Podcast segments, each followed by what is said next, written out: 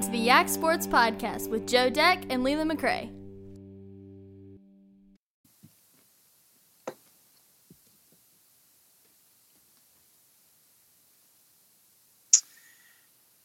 Welcome back to another episode of the Yak Sports Podcast. I'm Leland McCray. Joe Deck is with me. We're going to talk about all the sports that matter to you, the Augusta County sports fan. We're going to start local with high school football and that story that we've been rooting for all year happening over in Waynesboro, and they had to travel up the road for it. But Waynesboro brings home a victory from East Rock, their first victory in two years. The last two seasons they were uh, winless. They won at the end of 2017, a playoff year, but then had uh, two as bad as it gets years and they got the victory over East Rock. And I know I'm speaking for Joe, and we are just pumped that Waynesboro was able to finally get off that losing streak, uh, however many games it was 20, 20 some games. I think it's, over. It's awesome. 24, 27. I can't remember, but whatever it was, it's whatever it's zero now. So good for Waynesboro. Um, you know,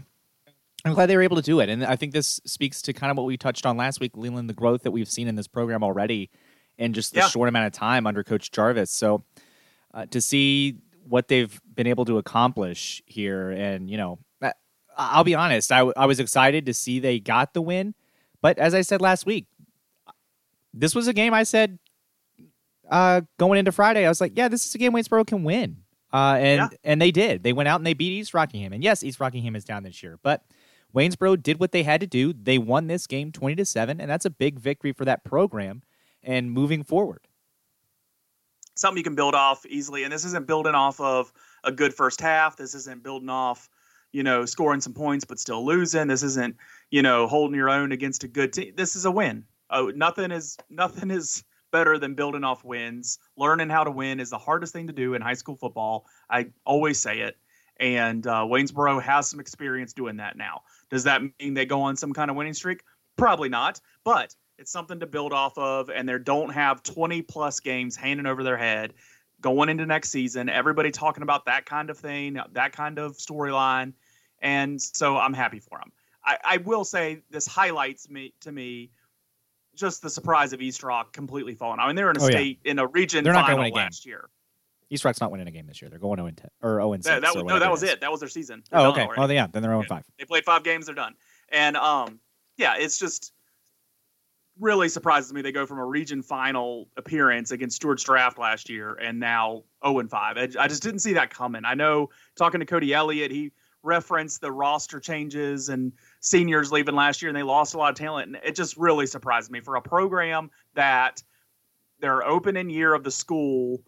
I, I, I know they won some games, but okay, they didn't have a great year that year. Every year since then, they were a playoff team, winning record. It, you know, you can't ask for much better. And Donnie Coleman does a great job up there. And I'm not saying this year he's done a bad job. I'm just saying it just surprised me 0 and 5. Um, I don't usually think any team should not win a game. Like I, you know, I know the quality of athletes we have in this area and the success we have in other sports, and and especially the success that we have in football in this area. And I just think you know you should be at least two and eight or three and seven. You know that should be like the floor. So when a team goes winless, it really does surprise me. And for a team like East Rock just to dive that way surprises me. I also though think with what they've done in the past, the way he's built that program, I don't think they're going to be 0 and 10 next year. I, you know, I think they're going to build back and, and, and be headed back in the right direction quickly. So, um, yeah, and it's you know when you look at this game, Waynesboro versus East Rock, no times in the last three years would you have thought Waynesboro is going to beat East Rock. So it's just it all kind of worked out perfectly. Good on Waynesboro living up to the expectation. So yeah, great for them. Um, All right. The, the other big upset this week, Leland, was Wilson taking down Buffalo Gap 27-14 and and that if you listen to you, out, is that an upset? like that you, knocks out Buffalo Gap. Gap. Well, I did. I said last week I don't see a path for Wilson to win this game, and then they go out and win by two scores. So it, it knocks Buffalo Gap out of the playoffs, in my opinion, because ain't no way they're beating Riverheads this week. So yeah, uh, that's, that, that's, they, you could, they couldn't afford that loss. Yep. So I when I watched Wilson, they were playing Riverheads a couple weeks ago, and, and it was a one sided game. I came away from that game saying Welcher Welcher's not a bad player. Welcher, you know, can do a good lot at quarterback. He can run the football from the quarterback position, but he also has an arm on him. And if he can get his guys where he needs to get them, for completions. Like he he can be a good player, and that's something. Right there against Buffalo Gap, he proved it. He had a big game. He had two touchdowns, I think, in that game, uh, including the the touchdown to kind of seal the victory to go up 27-14.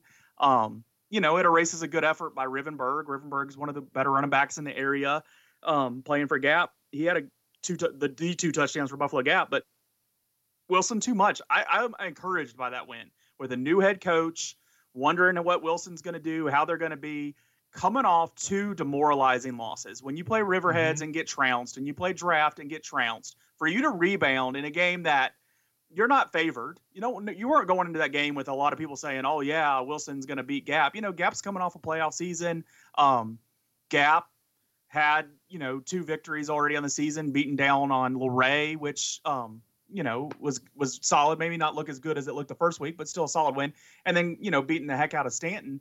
You think, okay, the Gap's favored. I, I'm encouraged by what Wilson was able to do there, and I think this is a great step in the right direction for them. I I do think by them beating Buffalo Gap, the like you said, the hope of Buffalo Gap making the playoffs goes away. I think this assures there only being two playoff teams from our area. But yeah. I mean, that's not Wilson's business. You know, Wilson's trying to win as many games as they can. And if this was a normal year, they're sitting in a playoff spot right now. Now, you know, you have the rest of the season to play, but right. they've well, already played their two hardest games. I was going to say, year, yeah, you, would be looking at maybe a play, like a slide in the playoffs there. So good on Wilson. Good step in the right direction.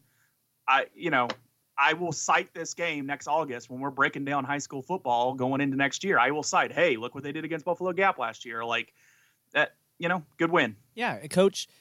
excuse me, new coaches, uh, big week for them because we talked about Waynesboro already. This is another yep. big win for a new coach, and I think this speaks to the good coaching we're going to have in this area. And you know, Waynesboro and Wilson have been two teams that, not to say it was the previous regime's problem or their fault, but they just hadn't gotten their goals accomplished. And now we have seen Wilson pull off a big upset. They took down, and Wilson right now is the third best team in the Shenandoah district. This is a team that has proven now they can stop, uh, you know, outside of draft and Riverheads, who are elite, they can stop a rushing attack from another team that's not elite. And that's Buffalo Gap's problem, right? Buffalo Gap is not elite, and they they have zero passing game. If Buffalo Gap is ever in a passing situation, they might as well punt it on third down for field position because nothing good is going to happen. So for this told me for Wilson, they are the third best team in the Shenandoah district, and it's not a it's not an old team that's senior laden at a lot of positions. So it gives me hope that Wilson next year can be one of these teams that we're talking about, like you said, next summer and into the fall. That hey, Wilson maybe gets into a playoff spot. You know, I guess that means you're picking Wilson to beat Fort Defiance this week, and and that's a that's a fun showdown to yes. have right here. I mean, that's a fun showdown to have right here because I don't know if I'm on board for that being as obvious as you're making it. I, and maybe you're right. I mean, and well, the good thing is we, we don't have to wait it. two weeks for this. I don't game. think We're it's going to be a blowout. Yeah, I don't think it's going to be a blowout. It's going to yeah. be close, but I would, if I had to pick yeah, one, I'd pick Wilson. And, and to be fair, that Wilson Gap game, I mean, it was a one score game right at the end, and, and Wilson scored ahead, and, and Gap fought. You know, it was a it was a very competitive ball game. It wasn't a two score game the whole way by any means. And so I do think that Wilson Gap Fort little little area there appears to be a kind of a solid little, little situation. Um, you know, that's leaving out Staunton, and I just don't think Staunton's there. After watching Riverheads just completely roll through them last week, negative yards rushing against Riverheads, um, only like 50 some yards of offense overall. It just it was ugly, but they also you know had ugly games against other teams as well. I mean, they got shut out by Buffalo Gap a couple weeks ago. They you know are gonna have a tough time against uh, Stuarts Draft this week. You know, it's Staunton's just not there yet. So I I I agree that Wilson has elevated and I just I'm interested to see this game against Fort Defiance to see how they match up and see where they land. Sounds like you're taking Wilson. It's hard to argue with. I think Wilson is riding with a little momentum here, and Fort Defiance coming off the two straight losses to the best teams in the district with the blowout from Riverheads two weeks ago, and then this week against Stuarts Draft um, with uh, um, the big. You know they lost 35 nothing, which is mm-hmm. being handled you know solidly there. Um, you know that's they've gotten shut out twice this year and the and then the score against Riverheads was a late score. You know, they have their offensive problems of their own. So, yeah, I think you know we were all kind of looking ahead at the Buffalo Gap Fort Defiance in the last game of the season. Now I think that kind of moved up a week this week to see what Wilson against Fort Defiance, what you can do there. I don't, you know, I haven't really thought about who in that game, but it'll be an interesting one. Um, probably the the only interesting game we have with Riverhead's. I was going to say, I do know Gap that's where Stuarts draft go into Staunton. Those those are going to be what those draft and Riverhead's games have been all season for all these opponents.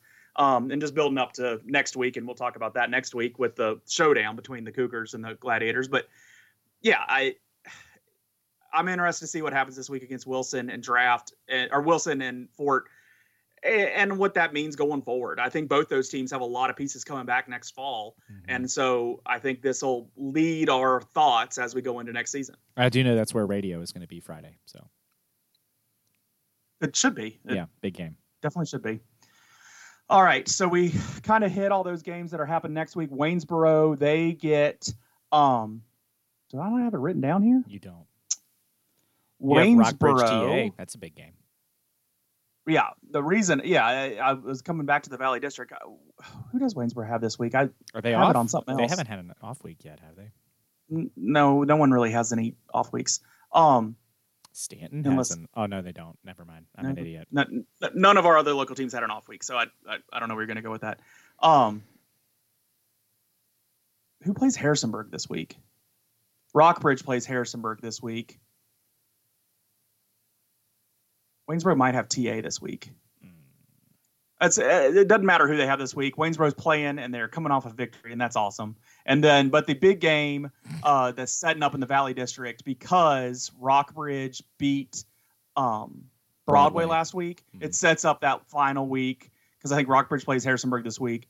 Uh, Rockbridge TA in that final week is going to decide the Valley District, and looking at the Region Three C, that's probably going to decide what you know Valley team makes the playoff and what team doesn't with only four teams. So that's a week ahead on that. But um, you know, Valley District's interesting this year with Rockbridge. You know, they've had a lot of talent down there over the last four years, and it seems like it's kind of getting put together this year to a playoff run. So, yeah, Rockbridge is really good this year. Yep, that quarterback is. You know, he pushed out. Yeah, Miller really J is Miller yeah. J is the real deal there at Rockbridge. All right, so the playoff, there's not much to talk about in the playoff standings. It's all the same. Riverhead's leading Class One, Stuarts Draft leading Class Two, and I'm still just watching the whole class because we don't know how much hosting uh, the top seeds are going to do. So I'm just interested to see how those stand. Obviously, both those teams still leading their regions. We're going to talk about it a lot more next week, but whoever loses that Riverheads draft game is still going to make the playoffs, but they're probably not going to be in that number one spot even in their region. So a lot to play for next week. Mm. It's it's going to be the game of the week next week for sure. Yeah, it'll be interesting to see what happens. Clarke's going to have fewer games played, so I think that'll be what helps Stuarts draft if they lose.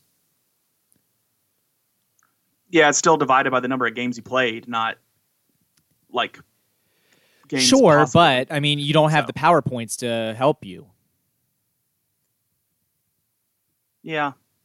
You don't have the good riders. thing is for either one of them, whoever loses, you're getting a lot of you're getting maximum power points even in a loss because you're getting all those wins multiplied by right one instead of two. So it's it's helpful. Yeah, Clarke County doesn't have those if if they don't, you know, if they play fewer games, they don't have as many. So that's what that's my point on Clarke County only playing two games so far as compared to draft playing four.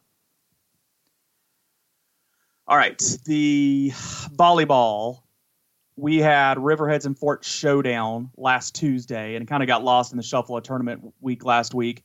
Fort swept Riverhead. So Fort does look like the strongest team in the uh, Shenandoah district. They are 4 0 in the district, but Riverhead's 3 and 1.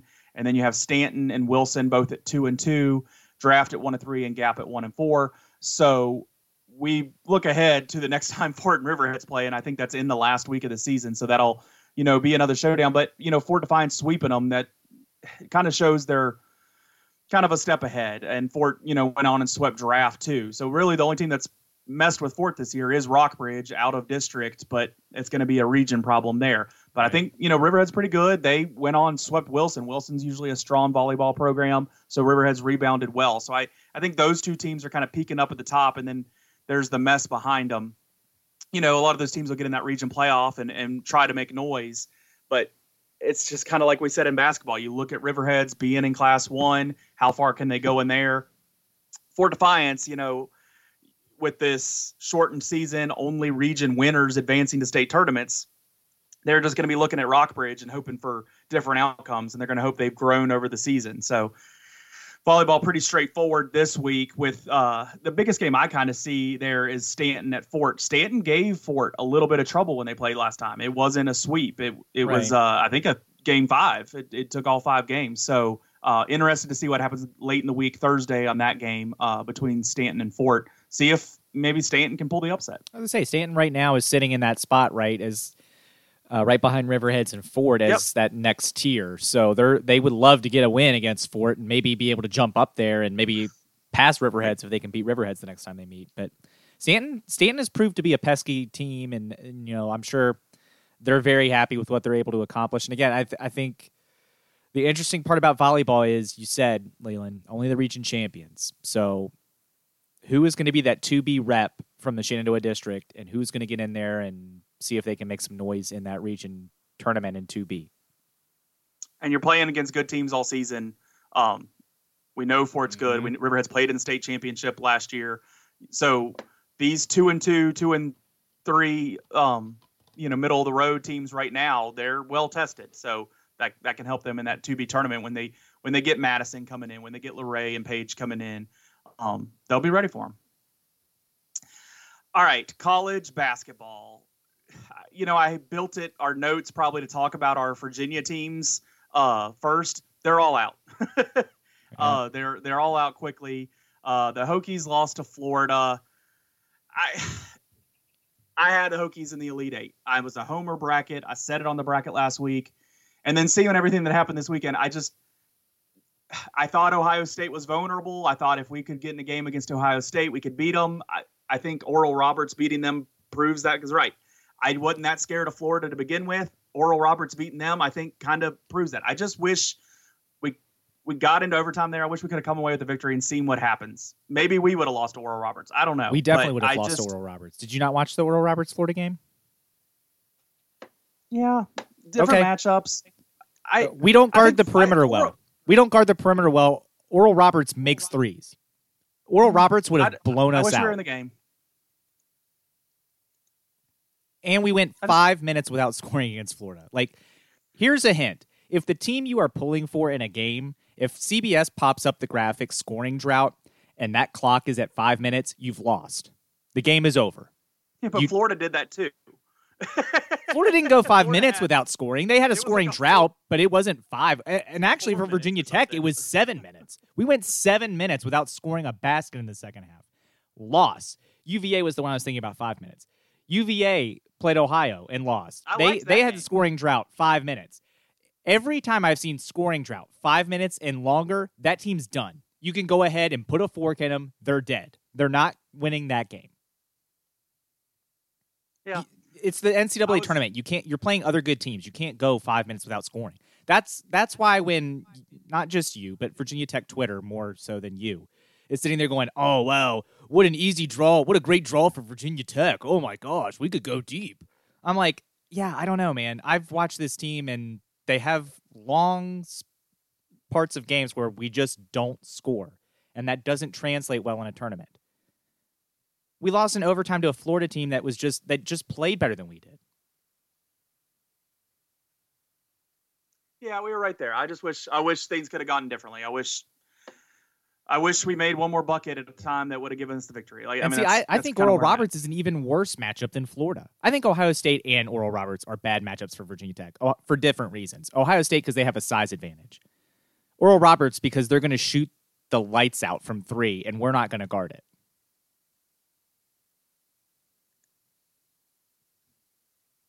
Yeah, I I just yeah I wish it would have gone differently. I, that's about all I have. I, I I predicted Virginia Tech to win a couple games in the tournament because I didn't have faith in some of those other teams I was seeing. I probably didn't analyze Oral Roberts that much, to be honest. I probably looked at Florida and I looked at Ohio State, and that's why I went. Both those teams already out. I think reiterated my lack of confidence in those teams. It's just my team didn't do what it needed to do to win.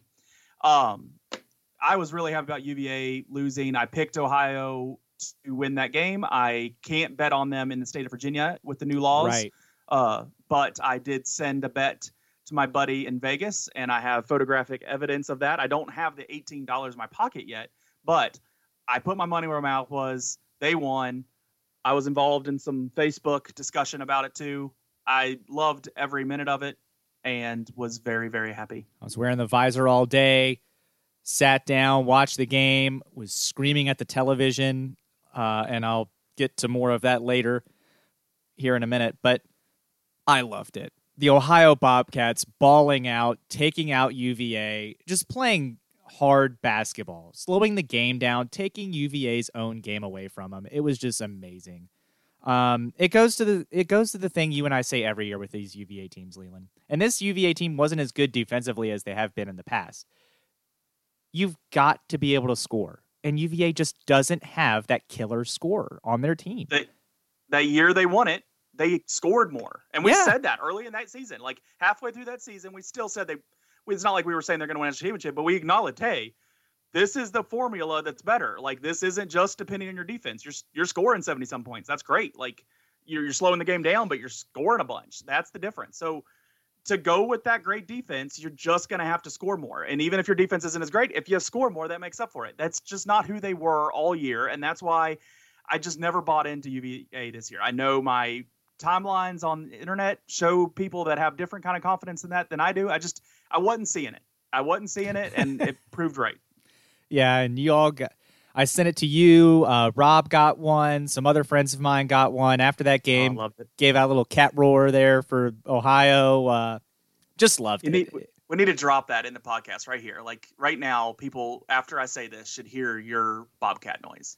well, um, hold on while I go pull it up here. But it we was don't, just we don't have to produce the show while we're taping it. We can. no. We have to produce it while we're taping it because there's going to be very little of me going back and uh, doing it again. But uh, yeah, it was just a great game for Ohio, and I, I felt like the entire time I was watching, like, yes, this is this is what I predicted my bracket. This is what I like hearing because it, it all came down to like that Parsons kid just oh he's the best player on the floor he's the best player on the floor. And I was like yes good. And and he wasn't the scorer in this tournament that he had been in the regular season but he was a great facilitator. He was great at assisting getting the ball out to teammates and that was the huge difference for the Ohio Bobcats So yeah, when you sent that noise right there, that got the entire family room rolling, laughing. Uh, we were already in high spirits, um, and spirits were being had. So it was a good time, and, and it was the uplift I needed. I don't get more excited about my my opponents or my rivals losing than I do winning, but it can help. It definitely it can swing me back into a better mood, uh, and that's what it did for me Saturday night. as I, I've said on this podcast before, as I have put on Facebook when someone tried to remind me uh, who's a Florida fan, oh, we beat Virginia Tech this tournament. Sometimes, and some people just don't appreciate this and they'll never understand. Sometimes the pain of your rival is brings more satisfaction than the joy of your own accomplishment. And this tournament has been that. I look, Virginia Tech was the 10 seed. We're not supposed to win. Okay, we lose. UVA was the four seed. They were the regular season ACC champion. I'd heard about how great and how they were just going to turn it on in the tournament because they're going to put it all together for the tournament. And they lose to the team that finished fifth in the MAC in the regular season. And they just they lost the game 62 to 58 in a game that honestly I felt great for the Ohio Bobcats for about 90% of it. There was a little bit of stretch there in the first half where I was like, "Uh-oh." And then in the second half, Ohio at times had like a double digit lead. And I was like, I'm I'm actually not scared that Ohio is going to lose this game. I think UVA might get, you know, trucked. Now UVA came back and made it somewhat close there at the end, but uh, wow, it was just amazing to watch them lose and I got so much enjoyment out of not having to get on Facebook the next day or that night and see all this wahoo wah nonsense. And also, when the announcer at one point going into a break was screaming wahoo, Yes, uh, I just wanted to strangle him. I can't remember who Yep. it was, but I wanted to. that's that's the equivalent of the high five on the hail mary down at Miami against us. Yeah, like that. yeah, It's not what I'm here for. I uh I mean Ohio was like some other teams this weekend, even some teams that are still playing that like they have these players that just don't look like you would expect a D1 team to, to I know the look. They you're just have players about. that just don't look the Yeah, part. yeah, yeah. I, mean, can't even remember his name, Von Pers or across the something. board. They like uh the Eastern Washington kid, and we were calling him uh Ah, um ah. Bush. That guy was fun to watch. Um, there's a lot of these guys. The kid from uh Loyola, the kid from Loyola looks like he just does not look like a D1 athlete. But out they're out there and they're making a difference in the game. They're scoring a bunch of points. It just it's it's what's awesome about you know, Krutwig. I don't Put some watch, respect on his name. Krutwig. I don't. That's fine. I I don't watch a lot of these games. I never watched an Ohio game this year. I never watched an Eastern Washington game this year.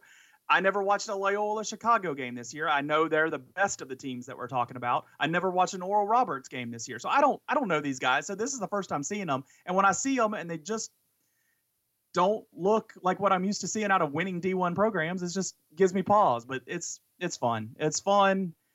They go down eventually, but it's fun to watch them win when they do. So Other Virginia teams, uh, Liberty Yeah, went out They to lost to Oklahoma State. Uh, in a game they just didn't play well. Uh, it was just really disappointing. Yeah, since I and Norfolk State, they won the play-in game, and then they lost to Gonzaga. Sure, those are expected. Mhm.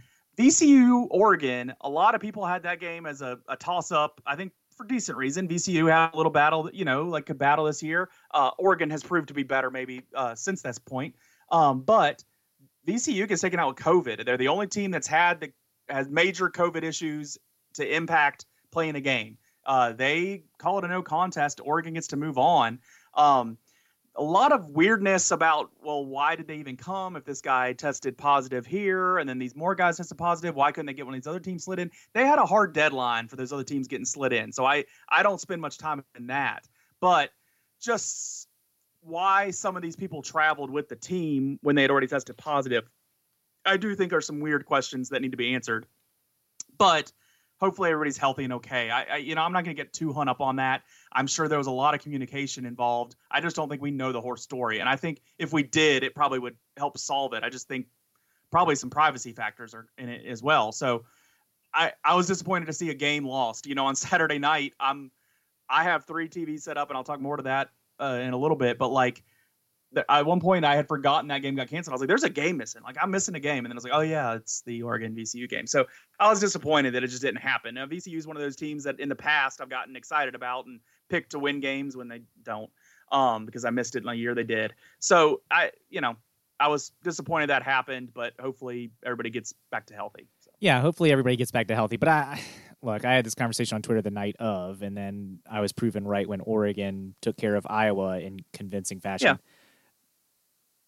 Oregon's good. Like the Pac-12 is good.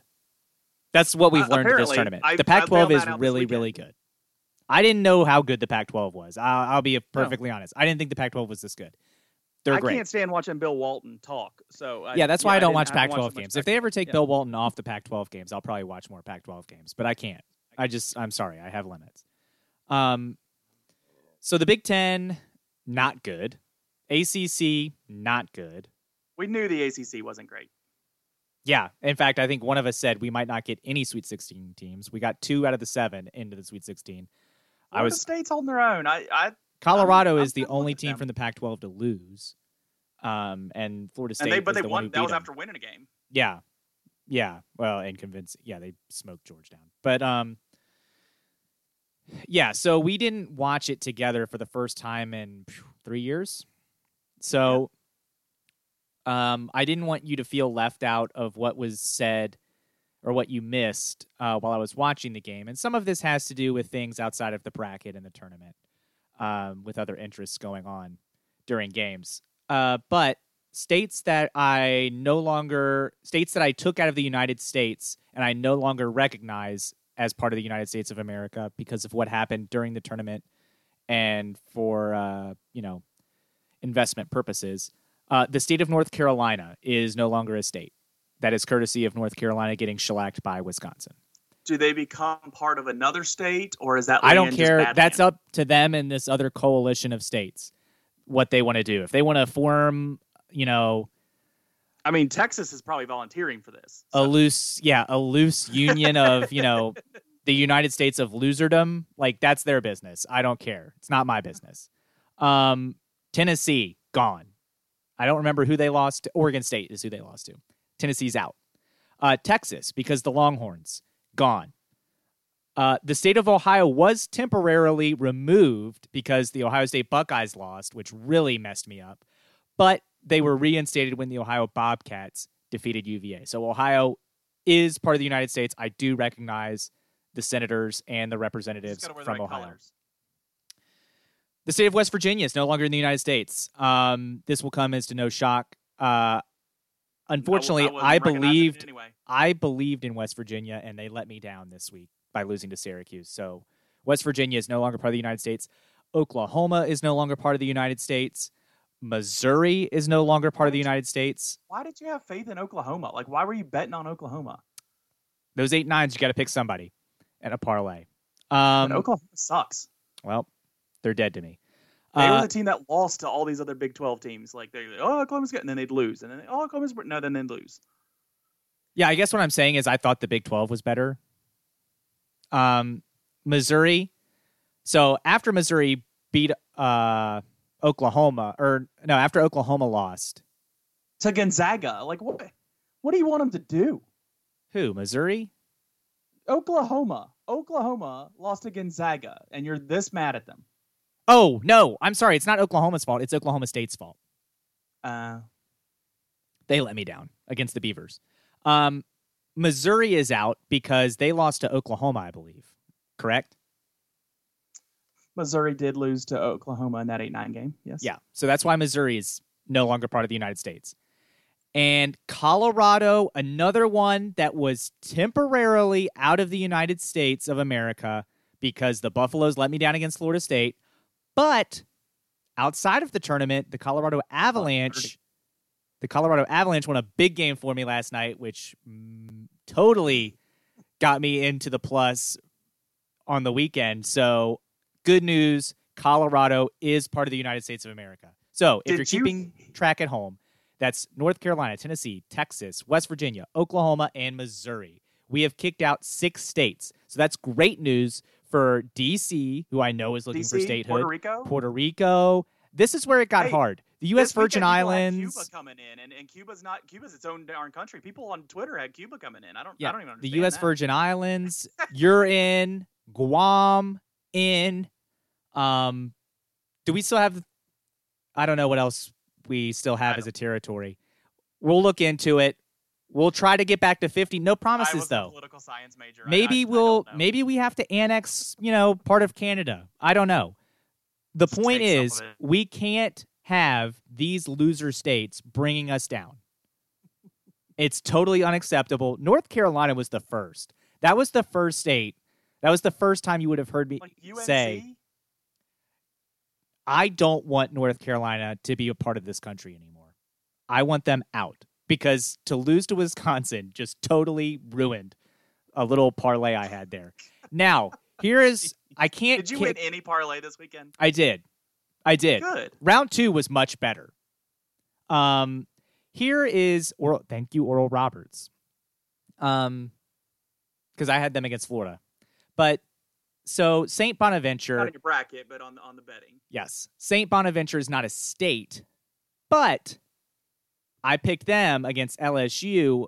That was for the longest time in a parlay, Leland, which we call the Eichner, which I don't know if anyone here has watched Billy on the Street, but if you do, he runs around New York City and goes up to people and says for a dollar. So this the idea is this is an insanely huge parlay that we put a dollar on.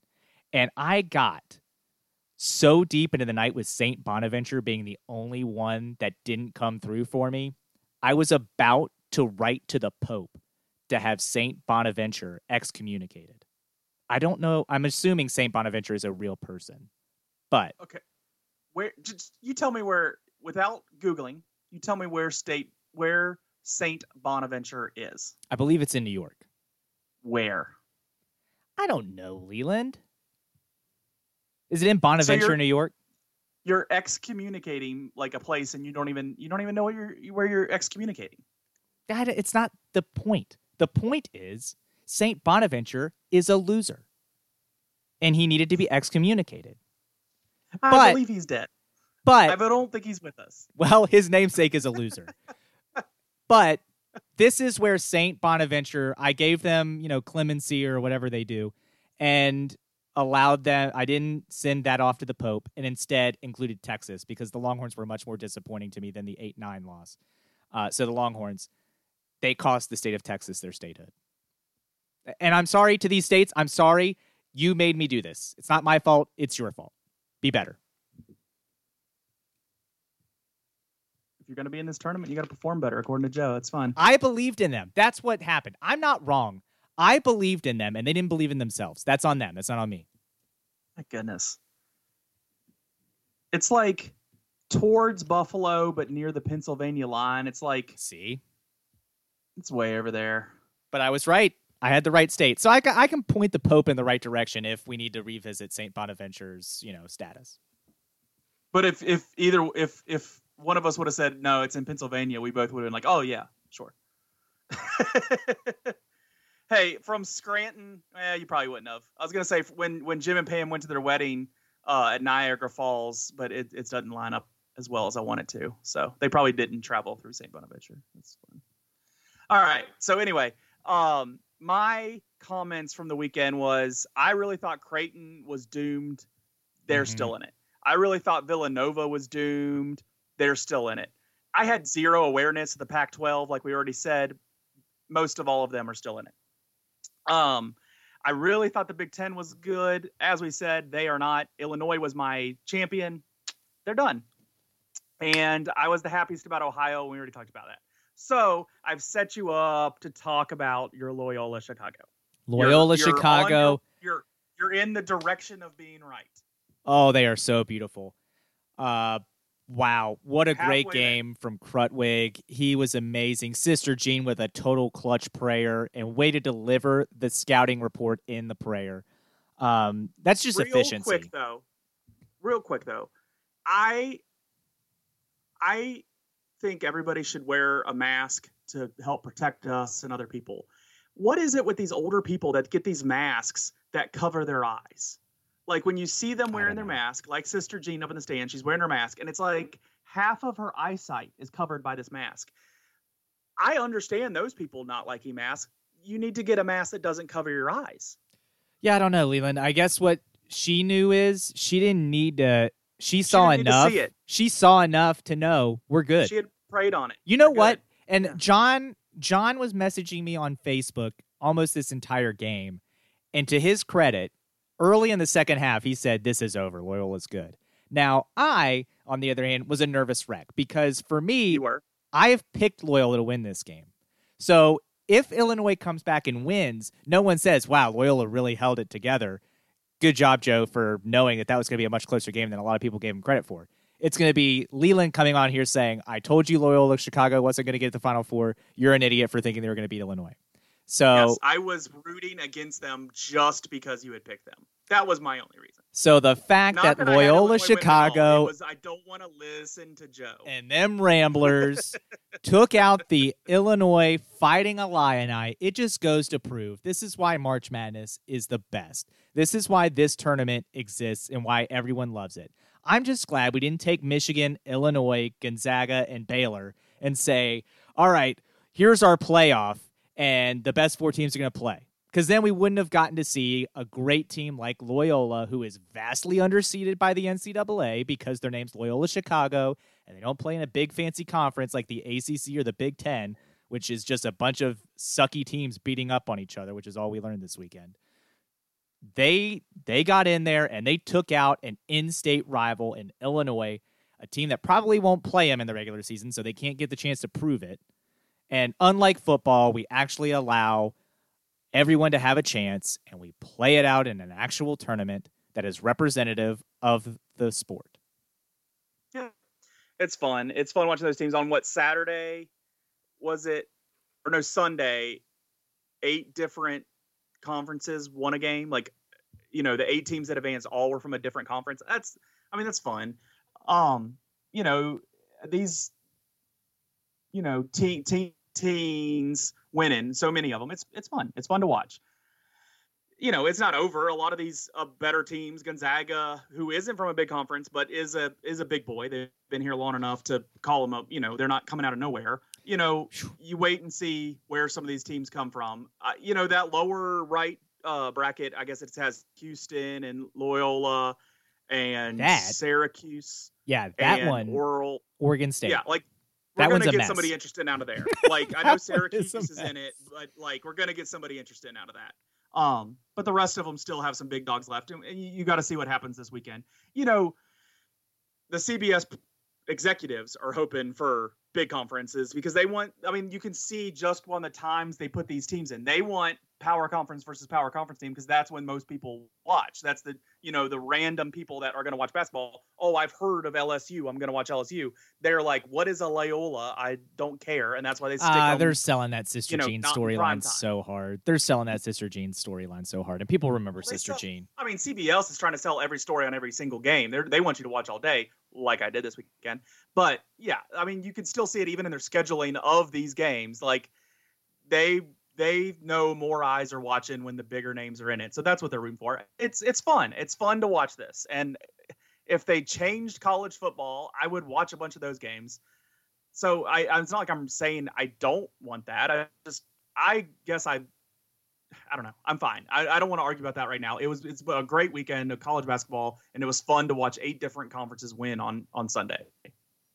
Yeah. Um, I guess to go back to your point before we move off the tournament completely is um, when you talked about you know some of the big boys left. Gonzaga, man, They look strong. that that's the only I've watched.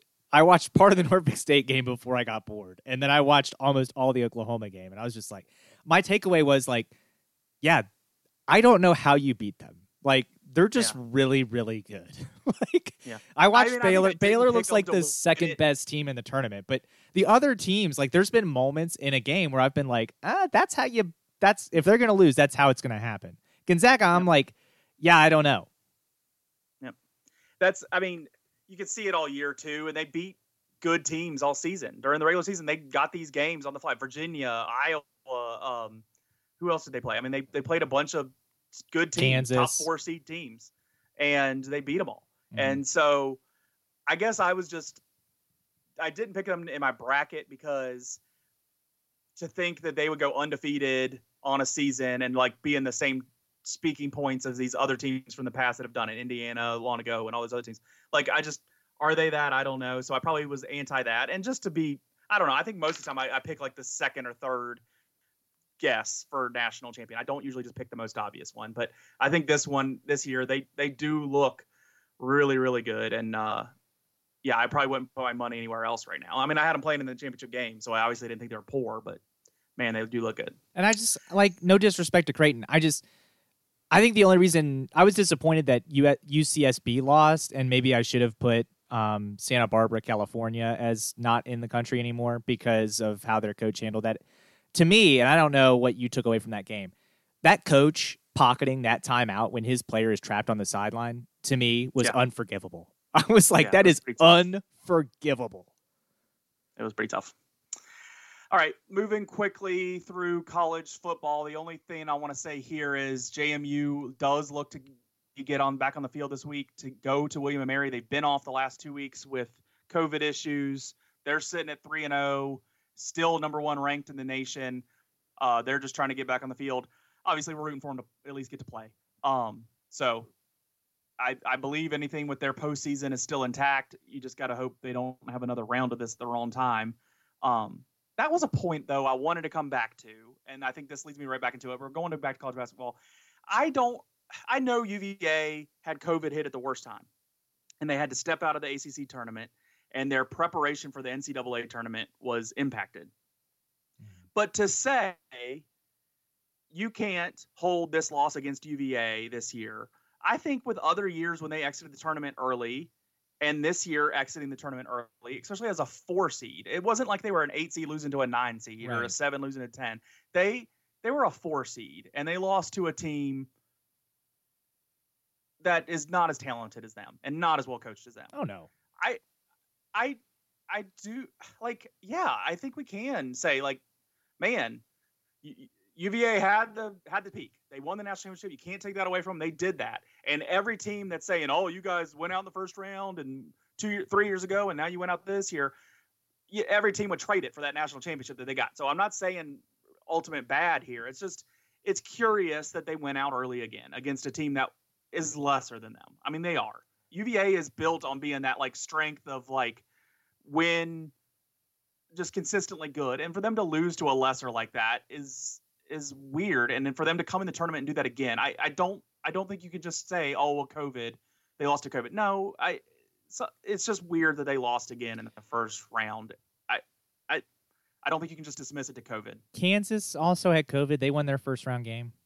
Um, yeah, and and to your point you about played, you're them in it. being- you played basketball. yeah, to to your point about them being more talented and still losing to Ohio, you saw that in the Ohio Creighton game. There were moments in that Ohio Creighton game that you were like, "Oh, that's how they finished fifth in the regular season in the MAC." Uh, open they weren't threes being airballed, and you're like, "Uh, "Okay, this was the Ohio I was worried about showing up against UVA. I'm glad they didn't." This isn't But- one loss Winthrop that they lost to. It's Yeah. Ohio. Like Exactly. Yeah, Villanova had COVID issues. Yeah, and they came out and they beat Winthrop. I mean, there are teams. Baylor they're has been battling. players. Yeah, Baylor's been battling COVID since the halfway point of the season, and They look pretty decent now. they look good. So yeah. now, granted, they played a 16 and a nine, but only one team in this tournament has ever lost to a 16, and it's the same team that's saying that the reason they didn't beat a 13 that they're vastly superior then is because, well, you know, we had COVID or whatever. where I got to on Saturday night from it is it's time for Tony Bennett to take on the next challenge of the NBA. He needs to go to the NBA and just be an NBA coach, Coach and the take on the challenges that that are there, and uh, you know really buy into that. And um, if that leaves UVA with a lesser coach there, then I, I guess we'll just have to have to accept that. Speaking of coaches, Shaka Smart though, I mean, he's got to be a little He's bit got to cut about his job. hair. Just got to cut his hair. He's got to be a little bit worried about that job. There's some loud grumblings there. They are not happy. Did you see the graphic they put up? He's lost it to would be four. very Texas for them to fire. He's them- lost to fire him. That would four be very double Texas. digit seeds in his time at Texas. That's kind of not acceptable. But did they just win that conference? I don't remember if they won the regular season. I don't know if they won the They tournament. did. I think they won fair. the tournament. I, I, uh, yeah. Is Texas in the business I'm of winning Big they 12 won't do it it's championships? Texas. Say it again. Are they in the business of winning Big 12 championships or are they in the business of not getting knocked No, out by some double weren't in the digit seed? Of, they weren't even in the business of being competitive for a Big 12 championship for a while there. The coach So before I- him I won a national championship, I think. win. Uh, where is that guy now? Oh, I call him the Crypt Keeper, but that's Durant? not I his. believe they won one with. That's Kevin not his I real name. Is- I call him the. Texas has not win a national championship in our time. Let me see. Um, because I I call him the Crypt Keeper. That's not his real name. Rick Barnes. Rick Barnes, I thought won one. Not a Texas. Hmm. Texas hasn't won a national championship in our time. It would have been when Kevin Durant was there. They didn't win a national championship then. We can look it up if I'm wrong. They've wrong. reached I'm the wrong, Final I- Four I three really don't times. Yeah, 2003 they went to the Final Four. Okay. Okay. That's that's fine. Um, okay, but like since that time, since Kevin Durant, they had dipped, and so I think winning a conference title is a step in the right direction. You definitely expect to win a couple tournament games off that seeding, um, and they didn't get that. I'm not saying Texas won't do it because it's Texas and Texas does things and they throw money at at what they think is problems. I think it would be a mistake. I think Shaka Smart can coach. Um, he hasn't getting that got it done in Texas yet. I will say that. And he has his own guys there now. It's not like he's using anybody else's guys right now. But if I'm in that spot, I'm not firing him. But I see what you're saying. He hasn't made I- it into I the just- round of 32. Yeah, I mean, maybe you sit him down and say, "Hey, we we're expecting more results." But I, I if it's me making the decision, I'm not firing him at this point. But it's Texas; they might. I just he's at Tennessee. That's where I saw him. He, Rick Barnes, maybe maybe I kick Rick Barnes out of the country. I mean, he really let me down this week. I just think Shaka needs to go back to the bald with the goatee look and get back to the havoc that is Shaka Smart's offense and defense and do it in the Big 12 because they're not full havoc down there. They need to get back to it. And I know NBA players, future NBA players, don't want to havoc, but you want to win, you want to win a national championship. Let's let's run it up the up the floor here.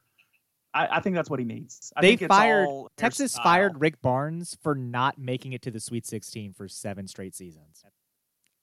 Yeah, This guy hasn't even won a game in four out of five. I mean, yeah. I'm not saying they won't fire him. I'm just saying I wouldn't right now. ah, I think I would. I think it's. the conference championship is a step in the right direction from where they have been in recent years. I just think maybe he's a mid-major guy.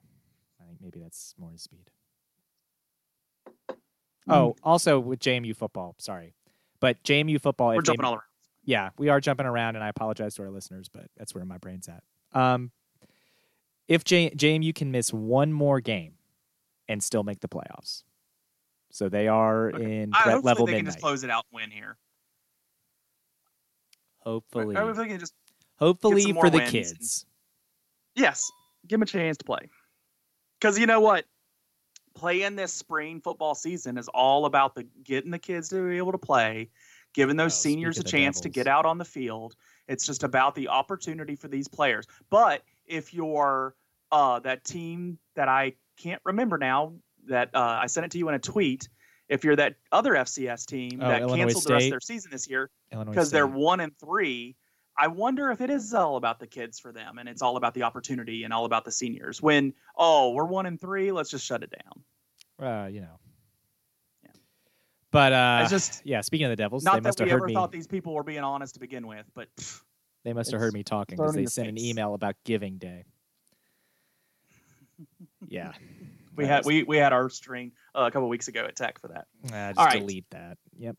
Let's just jump to the D block and get this thing over with.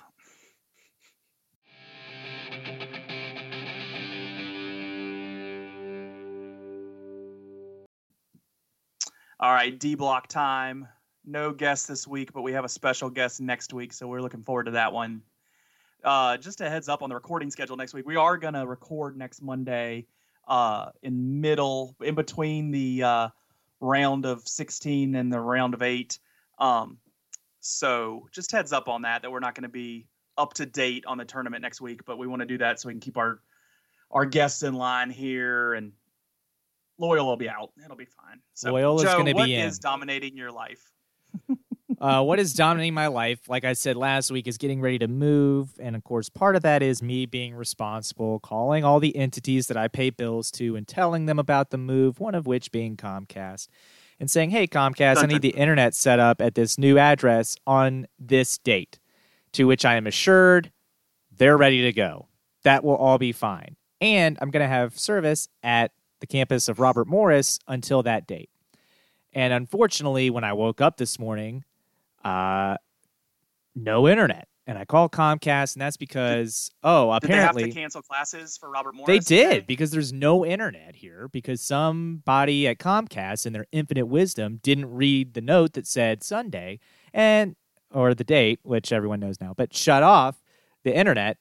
and so then I end up getting mad. And of course, I find out that uh, you know, the whole day or the my whole time of uh, yelling at these customer service people is worth three dollars and seventy seven cents, and that is just infuriating. And it just reminds me like how much I hate Comcast and how much.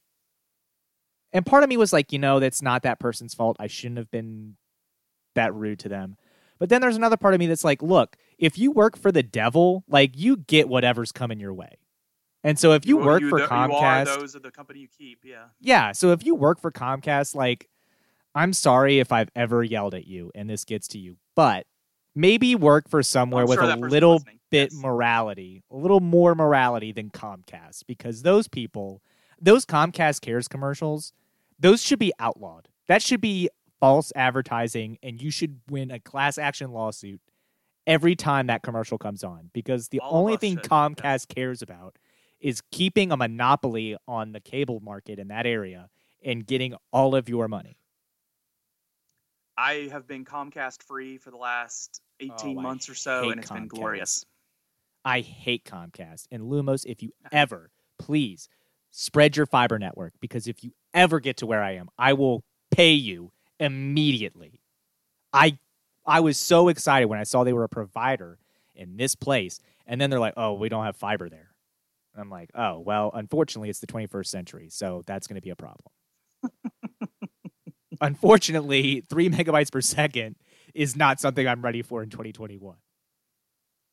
I, I didn't have fast internet in Augusta County until I was married.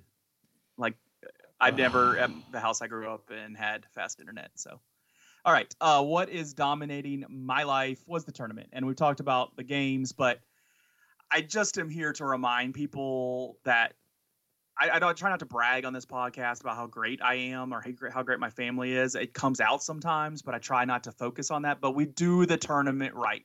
And the reason that this is the first year that Joe hasn't watched it with me in a couple in three or four years now is because we do it right. Joe knows. Joe knows he takes off work and he goes over to Leland's house and he watches the tournament because we do it right.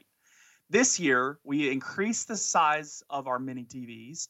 So now we had two 55 inch TVs and a 43 inch TV showing the bracket, showing the tournament with our giant eight by four bracket hung nicely on the wall. It looked like a professional setup. It was awesome. We do it right. I have to thank my beautiful, smart, and patient wife for allowing all this to happen because she loves basketball as much as I do. And ever since I thought about spending the rest of my life with her, I have taken advantage of this as she she lives through football, but then in basketball season we just do it up full out, and she's she's into it too. It's not me pressing forward. She she loves people coming over. She loves having the TV set up. She loves having the bracket on the wall. So it's just a, a glorious thing. And it seriously is a holiday weekend at our house for for tournament. We have people come over this year less than normal. Uh, we had our small bubble type people over. Uh, Steve Cash has been on the podcast before. Uh, him and his wife and his lovely child came over and entertained my kids the whole weekend. But uh, yeah, it was great. Now, what did bring me down this weekend was I did my normal bracket, but I wanted a little more juice. You know, I wanted, you know, gambling's legal in Virginia now. I, I just need a little more entertainment.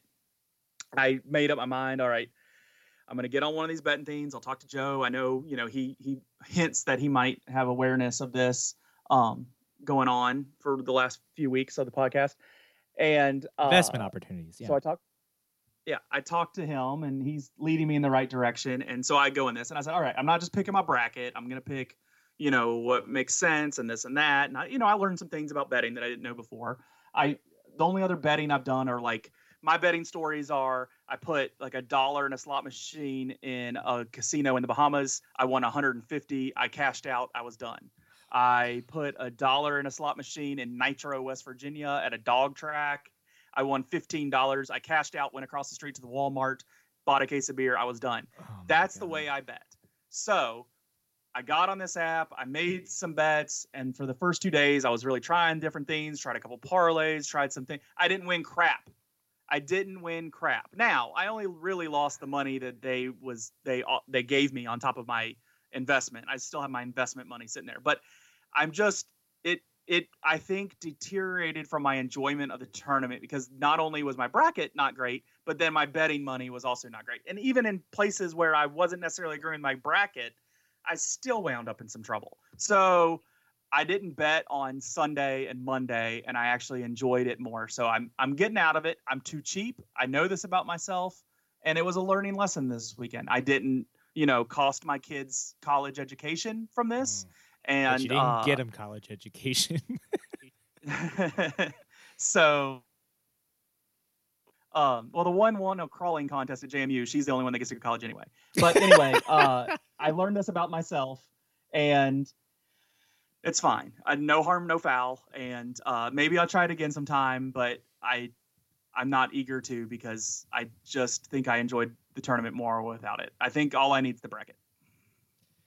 Yeah, and that's fine. And look, I mean, you told me uh, Sunday because I had asked. I was like, "Wow, did you take that hot boost on Oral Roberts to take out Florida?" Because someone did, and you said you I didn't. didn't want to waste four dollars. I know, and that's fine. And and that's fine, right? That's your that's your prerogative. You're doing what you want with your money, and and I I I have very much said, and I said when I you know said I was going to give this a shot on this podcast, you put in an amount of money that's not going to hurt.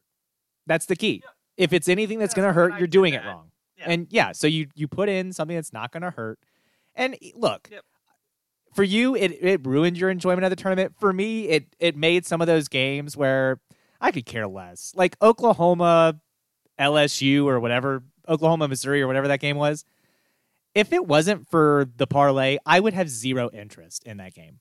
But then I am. I was watching them all anyway. I am plugged in all the way. You know why I was super nervous about Loyola in addition to having them in my Final Four?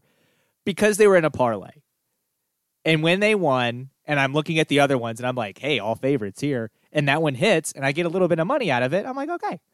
Now, look, I said you don't bet anything that's going to hurt. So I don't win. I'm not winning hundreds of dollars here.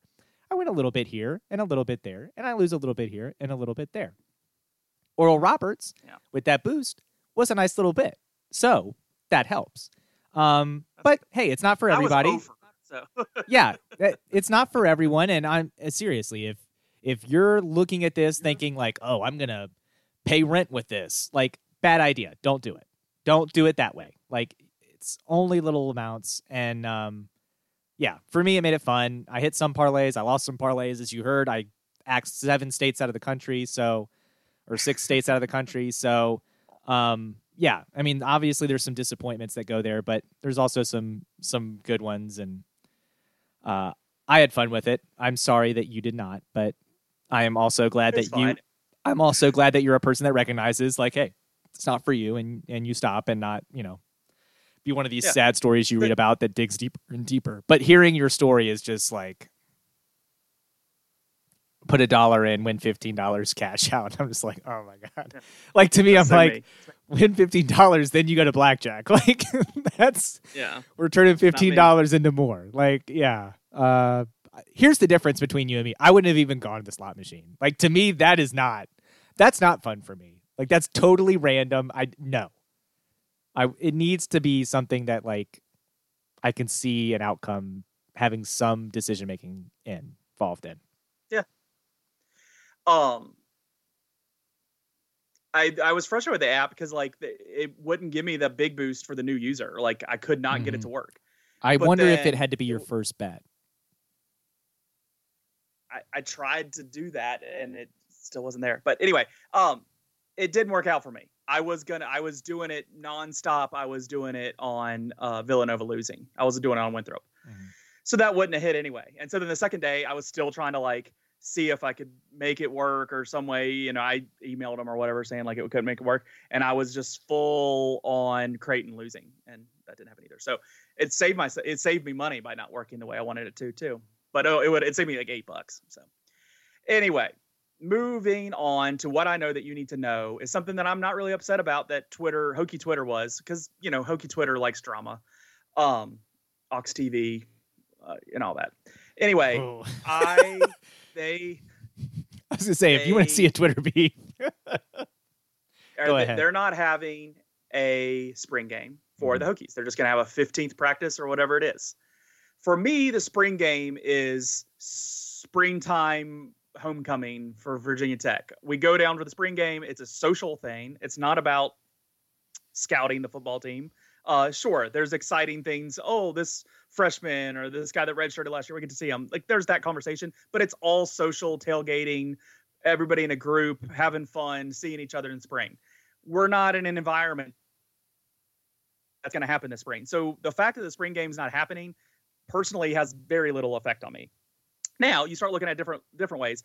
What other ways could they, you know, include the fan in the springtime and build excitement about this football team and you know the returning player that's going to be starting quarterback already named QB1 you know what kind of excitement could do here? You could you know accept the offer to put it on TV on e- on the ESPN network probably ACC network even ACC network extra.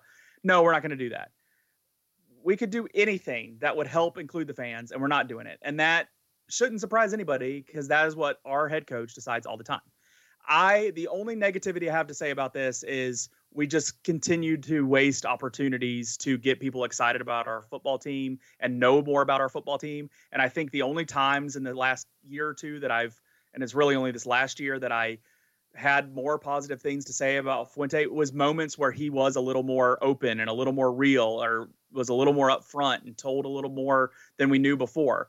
Those were the times I I gave credit to Fuente, the few and far times they happened that's what we love about Coach Mike Young on the basketball team is that he just seems like an open dude and tells us. And I'm sure there's things we don't know, but you get that feeling from it. You don't get this defensive, stay away, don't look at me feeling that you get from Fuente.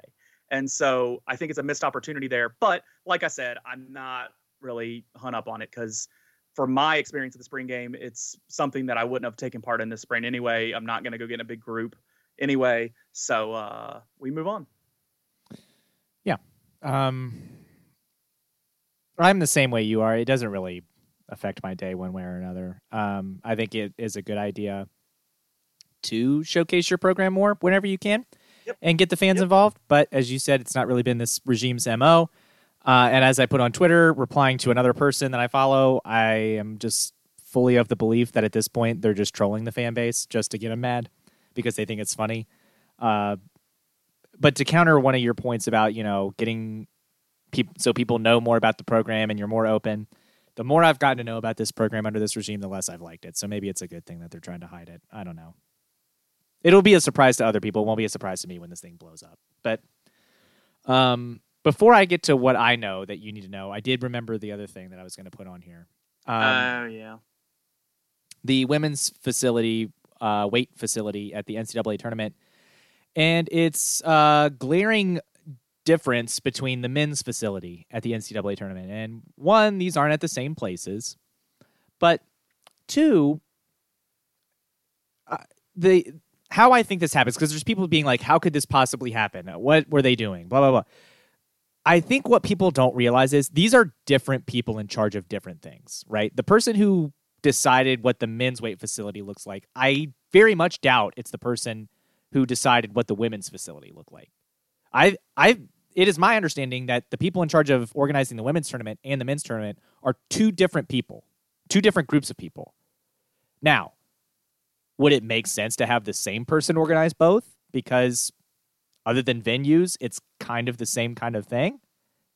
Yeah, in my opinion, yeah. the same person. There should be leadership over top of them to make sure that there's some uh, equality. The NCAA and leadership isn't really two things that go hand in hand. But yeah, um, I agree with that point. And I love that, you know, Mark Emmert today said, we're going to have an internal investigation to figure out how this happened. And I'm like, okay. Um, but it's like the robber being like, oh, I'm going to investigate and see how this robbery happened. Like, uh, okay, you're the person who did it. So, okay. Um, but uh, it's just, uh, it's very sad. It's very telling that when when women say, "Hey, we're not being treated equally." Look, you and I have disagreed on certain things when it comes to uh, why things happen the way they do, and I say it's a profit thing versus, you know, well, they're women, so we'll slide them here. In in terms of WNBA versus NBA or pay or stuff like that. But this is when we disagreed on that. I think the other thing before was the soccer before the men didn't make the World Cup and what the women get paid versus the men on the national team. But since paid, then, I think I wasn't as hung up on as I was uh, traveling and hotels and all that. Okay, well no then that's fair. That's equal. that is all fair.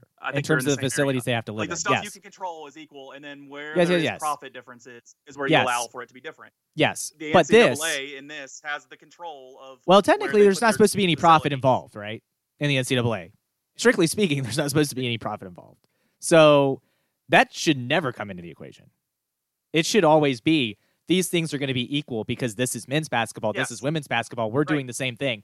No, All this no, is going to be I agree, equal. I agree. At the NCAA, this should be this should be pretty darn close to darn, darn equal. Like it, this this isn't this is this is this is the stuff that I was talking about on the World Cup that you can control. Where yeah. you stay, the facility, the quality of travel, all this. This is all they're talking about for this NCAA thing is the stuff that I conceded should be the same for World Cup soccer. Yep, yep, yep. this isn't payments from ad revenue. Well, and then there's the no NCAA tweeting about it later, being like, "Look what we did," and I'm like. Uh, yeah. "Awesome! You don't get to burn the house down and then put the fire out. yeah, and then get to celebrate putting the fire out." I'm like, "Yeah, you lit the match." Like, no, you don't get celebrate. We're not patting you on the back. Like, get out of here. It was just totally So tone deaf. That's that. I feel bad for that social media manager because I'm sure that was above him that said post this, and I'm sure that social media manager has enough awareness if he's gotten to that job at that height to go. There is no way this ends well for me. I heard it was a new guy. He had just come from Burger King, so I'm not sure. Oh wow, that was that was such a bad one. the, the context he tried to provide at the end, I was like, nope. Someone, Um, someone somewhere should have stopped that. But yeah, I, Google it if you haven't. have to be.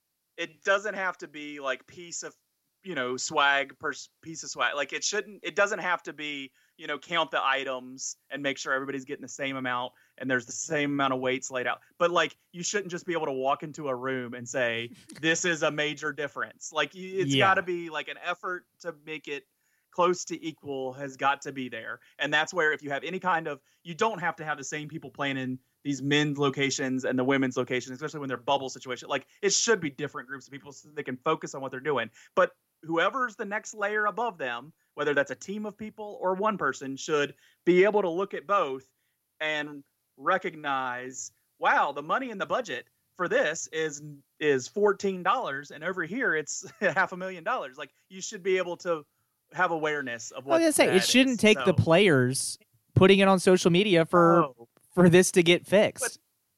Same thing with NCAA when the kids like there was rules about how much food that could be provided, and then the kids got a tweet that uh, they're not getting fed, and then all of a sudden it gets fixed instantly. Well, yeah, I still roll my eyes at that. Like, that one's a little different. some You're telling me Kemba. Walker's starving at UConn? I don't know.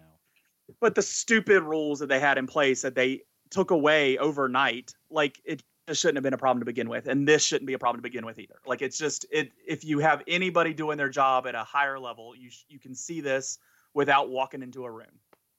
It's on paper. It's money. Yes.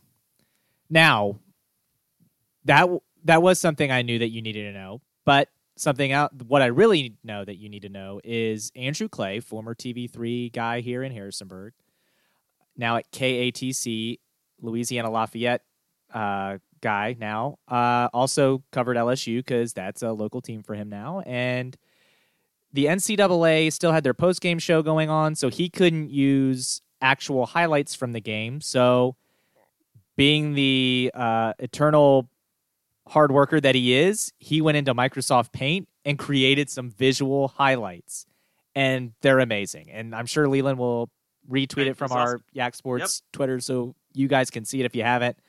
But oh my gosh, Microsoft Paint highlights, I loved it. He did stuff with paint I didn't know you could do. He put flames like on he the created stands. Like I mean, he Yeah, he, he put was flames on the ball. I mean, that opener where he's got the flame on the ball, I was like, wow, this Oh, is like NBA Jam stuff. I love it. he had to be on a touch screen with a pen, but uh, it, it was awesome. Still, I can't do so that with the cool. touch screen with a pen. I, the only way I'm going to do that is if I'm not the one doing it and someone else is doing it, and then I get to put my name on it. Hire somebody yeah, for exposure. You know. right. You'll get the yeah. Your work will get exposure. Yeah, yeah. That's what I'll call it. Um, I'll just get the credit. But anyway, uh, we hope you enjoyed this episode of the Yak Sports Podcast. Uh, make sure you're subscribing on Podbean, Apple Podcasts, Google Podcasts, and Spotify so you don't miss another episode. Yeah. Make sure if you're in our in our tournament bracket, there's some people I have no idea who have signed up. So if you're listening to this and you think there's a chance I don't know who you are, feel free to either change your name on the tournament bracket Oh, or no, just message us of I think I know who they are. you know who they all are. Okay, Except for there's a I ESPN so We'll talk about it. ESPN fan numbers, I don't know who that is. Mickens. You know who that is. Uh. Yes. You we'll talk after. I think I know the rest of them. But Okay. Well, I, I feel free to interact with us and make sure I know who you are because when you win this bracket, the leader I'm assuming is one you don't know who it is. I know who that is. Yes. Great. Maybe Um, we should talk about these things before we get on air. well, you didn't offer t- that information or that question, so yes. Um, but until then, make sure again that you're subscribed. You're interacting with us on social media. You can find us on Twitter at Yak Sports Pod, Facebook Yak Sports Pod, or you can email us yaksportspod at gmail.com. Until next week, folks, we hope you enjoyed this episode of the Yak Sports Podcast and enjoy our very unique farewell.